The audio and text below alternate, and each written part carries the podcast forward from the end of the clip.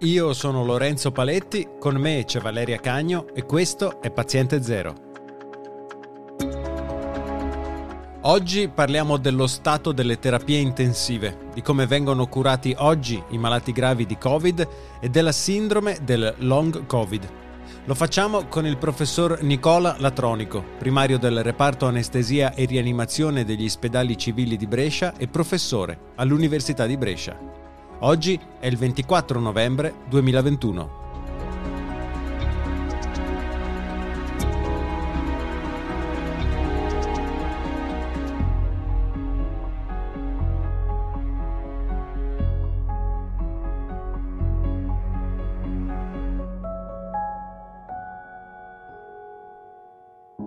Buongiorno professor Latronico e grazie per aver accettato il nostro invito.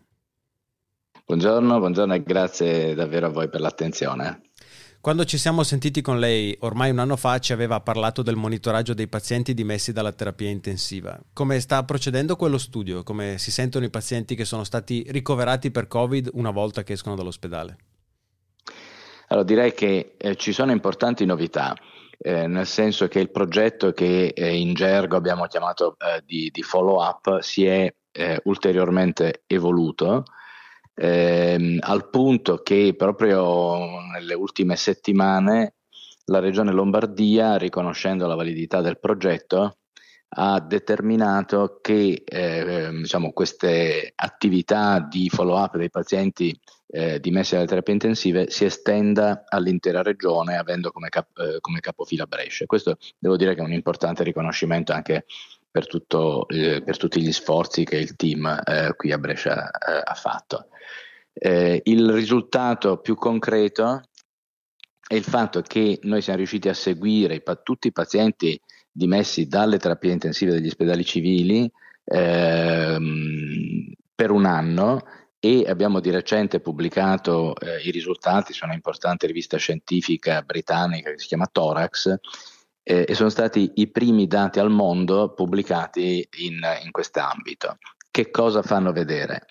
Eh, molto sinteticamente, eh, che certamente questi pazienti hanno problemi rilevanti eh, in tre ambiti primo è l'ambito fisico, cioè sono persone, più o meno il 30% di queste persone lamenta debolezza muscolare eh, invalidante. A parte ciò che lamenta, obiettivamente queste persone hanno una riduzione della forza muscolare, eh, misurata in maniera oggettiva, e hanno anche una notevole eh, riduzione della resistenza eh, al, al cammino. La, il, il, fatto importante e secondo noi in qualche modo eh, positivo è che sebbene tutto ciò sia vero, il paragone con pazienti della stessa gravità in epoca pre-Covid fa vedere, ripeto, in, questo, eh, in questa nostra esperienza locale, che quindi dovre, dovrà essere confermata da altri, che gli esiti sono meno gravi nei pazienti Covid che non nei pazienti con la stessa gravità eh, di epoca pre-Covid. Che è, se non ricordo male, quello che già ci diceva, peraltro, con i primi risultati dell'ottobre 2020. È, è così, esattamente. Cioè, erano risultati preliminari eh, limitati ai primi tre mesi all'epoca di valutazione, adesso siamo arrivati ad un anno. Eh, come dicevo, al momento, ancora adesso, i dati sono stati pubblicati a settembre, ancora adesso non ci sono eh, dati del genere su pazienti di questa gravità, cioè pazienti che hanno avuto questa famosa sindrome ARDS, eh, che è la sindrome da distress respiratorio acuto, eh, neanche del gruppo di Wuhan, che è quello che purtroppo è stato investito prima dal, dallo tsunami.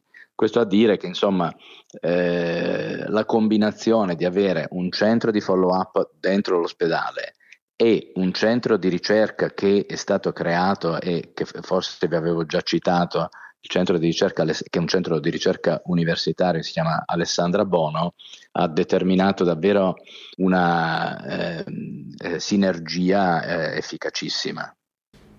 Ma questo tipo di sintomatologia è legato, cioè di, di, fatto la fatica è legata ancora a un deficit eh, polmonare, quindi di, di ossigenazione o cioè si sa a che cosa no. è legato? No. Allora, non sembra proprio legato alla, al deficit di ossigenazione. Eh, perché quello che abbiamo visto è che col passare dei mesi eh, gli aspetti polmonari sono andati via via migliorando, non sono guariti eh, tra virgolette del tutto, sono rimasti de- degli esiti, però per esempio queste persone o- eh, soggettivamente non lamentano mancanza d'aria, eh, se non eccezionalmente. Ciò nonostante, come vi dicevo, più o meno il 30% di questi, quindi un paziente su tre, eh, continua a lamentare fatica. Per farvi un parallelo dei pazienti con questa sindrome RDS in era pre-Covid, i pazienti che lamentano la fatica ad un anno eh, eh, rappresentano il 70% e non il 30%. Mm. E, e a, a, questo proposito si parla di long Covid, è, è, è, questa la sindrome di cui sta parlando o, oppure no? Esiste una definizione univoca in che pazienti è stata osservata? Ma, eh, eh, long Covid è una condizione che perdura nel tempo e, e, non si risolve dopo un certo numero di settimane. Ci sono una serie, per la verità ci sono diverse definizioni e non c'è univocità su questo, però il concetto di fondo è una volta che la fase acuta di malattia è passata, che la persona si è ripresa, i sintomi persistono per diverse settimane e quindi nell'ambito specifico della terapia intensiva questi pazienti certamente rispondono anche alla definizione di long covid e diciamo che in qualche modo i pazienti di terapia intensiva si sono avvantaggiati del fatto che queste strutture di follow up erano state predefinite, eh, esistevano prima del Covid, perché questa sindrome post terapia intensiva era stata già identificata. Ma ci sono delle differenze tra i sintomi di chi esce da una terapia intensiva e chi invece ha avuto un Covid senza doversi recare in ospedale e presenta sintomi anche a lungo termine? Eh, come dicevo, questo è fuori dalla mia esperienza eh, e quindi eh, diciamo che la risposta è sì, ci sono differenze profonde. Pensate che hanno classificato più o meno 200 sintomi eh, e segni clinici che sono tipici dei pazienti, eh, dei pazienti Covid, che vanno dalle alterazioni eh, dell'olfatto alle alterazioni del gusto, eh, alla debolezza muscolare, ehm, all'affaticamento, eh, a, a, quello che chiamano brain fogging, con questo termine diciamo che è, come sempre è derivato dall'esperienza inglese, cioè questa sorta di ehm, capacità ridotta di concentrazione, di attenzione, perché abbiamo imparato certamente che è una malattia multisistemica, quindi non colpisce solo i polmoni, colpisce diversi altri organi, cervello, reni, cuore, muscoli eh, e quindi gli, i, i, sintomi in qualche modo rappresentano gli esiti eh, della, eh, di, di, dove il virus eh, ha esercitato con maggiore intensità il suo effetto eh, negativo. E invece qual è lo stato delle terapie intensive attualmente? Vedete un incremento negli ultimi giorni? Allora, in Lombardia, ehm, diciamo, la Lombardia ha definito una serie di eh, centri che ha chiamato hub, quindi centri di, eh, che sono rimasti aperti sempre e Brescia è uno di questi. Eh, grosso modo fino a qualche giorno fa avevamo un po' più di 40 pazienti in, tra- in, in tutti questi centri hub della regione Lombardia, che se ricordo bene sono sette. Eh, negli ultimi giorni, per la verità, c'è, c'è, stato un incremento dei casi prevalentemente in area metropolitana, quindi in area, nell'area di Milano il numero dei ricoveri ha cominciato ad aumentare, in, non in terapia intensiva, in ospedale. Il timore qual è?